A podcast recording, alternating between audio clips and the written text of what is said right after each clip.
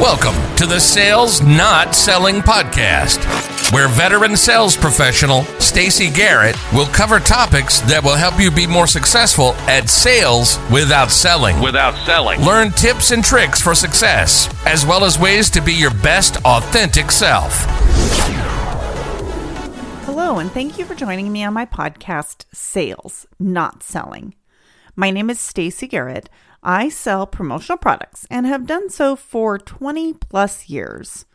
Promotional products are often called swag, but whatever you call it, I basically provide products with logos on them to companies all over the country that they use to promote their brand or messaging to clients, prospects, and employees.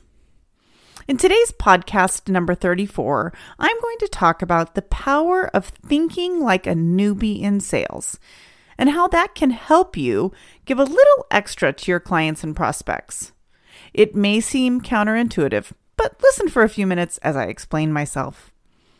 I have had the great fortune of seeing a lot of new sales professionals start their career over the years. One thing that is almost always consistent with a new sales professional is that they see all the possibilities of what can be and they don't have the jaded attitude that sometimes comes with someone that is considered a sales veteran. I hear and even say it sometimes. Oh, I've tried that and it didn't work. Or maybe you've heard or even said yourself, oh, clients don't like it when I do X, Y, or Z. Or one that I have never said myself and makes me cringe, quite honestly, when I do hear it. But I hear veteran sales professionals say, no one's buying right now, so I might as well not even try. When you're new in sales, you don't necessarily know what will work or won't, so you're willing to try more things to see what works for you. You're thinking about how to get clients and keep them, and how to make sales and build relationships. When have you when you've been doing sales for a long time, you sometimes forget about building relationships because they already exist. But that doesn't mean that there aren't other people that are worth building relationships with. Or at the very least, make sure you're keeping your existing relationship strong. Another great attribute of most new sales professionals is that they're willing to put more time into getting new clients and prospects. So they're often more prepared with research before meetings and they take the time to pay attention to the little details. Remember when you were brand new in sales?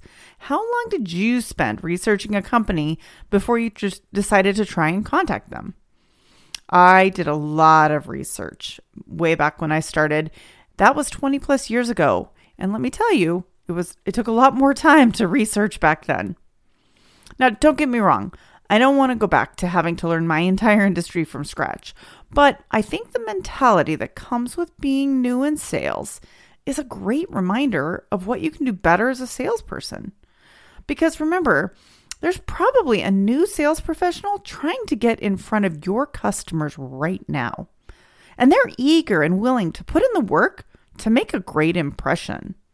I'm not saying you should feel like you're on the defensive, but just keep it in mind and make sure you're giving it your all when you're working with clients and not relying on your longevity with them to make the sales.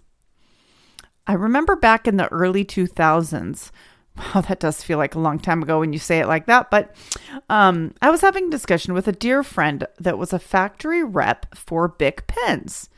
And we were talking about why my business was doing so well while everyone else really seemed to be struggling. As a sales professional herself, she had some great experience and insight, and she said something that really made an impact on me. And I've kept it in mind all these last 20 years. She said that the combination of my excited passion for what I do and the fact that I don't know any better helped me succeed. I was young, or at least younger, and new in sales, and I didn't even think that I should stop doing my best to get new clients and keep clients happy just because the economy was tanking. I didn't have a bunch of amazing years behind me to show me that this wasn't normal and just how it had to be. That was one of the best lessons of my career. So now I try to make sure I'm still very passionate about what I do. And I don't think about what should be happening. I just do what I think needs to be done. This year was almost like I was a new sales professional, but with the benefit of years and years of experience. I thought about the pandemic and how it was affecting businesses, and so I thought about how I could help. I really focused on what was needed to be done to solve problems, not what I had seen before. Do you remember when you were brand new in sales? Think back to that time when you first started. What did you do back then that helped contribute to your success that you can possibly bring back now to help you really shine with your customers and prospects? I have a LinkedIn connection that recently moved into a role with a sales title, and I noticed her all over LinkedIn doing an amazing job, really amazing job at connecting and having authentic conversations. It's a reminder that when you're new in sales, you often do a great job of making the most of your connections.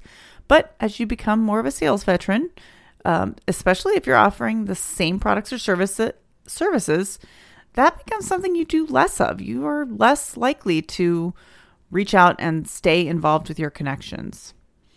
Maybe that's the right thing. Maybe that's the way you should be doing it. But I urge you to think about it and see if there's something you could bring back that worked well when you first started out. Well, unless that is working 80 hours a week. I'm not sure I would recommend that. I did that when I first started in sales, and it is definitely not something I would say I re- recommend for anybody now. So, some things are good lessons on what not to do, and some activities that worked but you just stopped doing, maybe it's time to think about bringing them back. I really appreciate you joining me for the podcast today. I'd love to see this podcast get into more people's devices. So if you could help me by sharing this with someone you know in sales or maybe even a small business owner, I sincerely appreciate it. If you think of a topic you want me to discuss or have any suggestions to make this podcast better, let me know. You can connect with me on LinkedIn as Stacy Garrett 29. That's S T A C Y G A R R E T T and then lucky number 29. Or you can find my podcast page on LinkedIn or Facebook by searching sales, not selling. I'm also super excited to announce that I finally have my podcast on my own domain at www.salesnotselling.com. Have a wonderful day and keep on being the best you.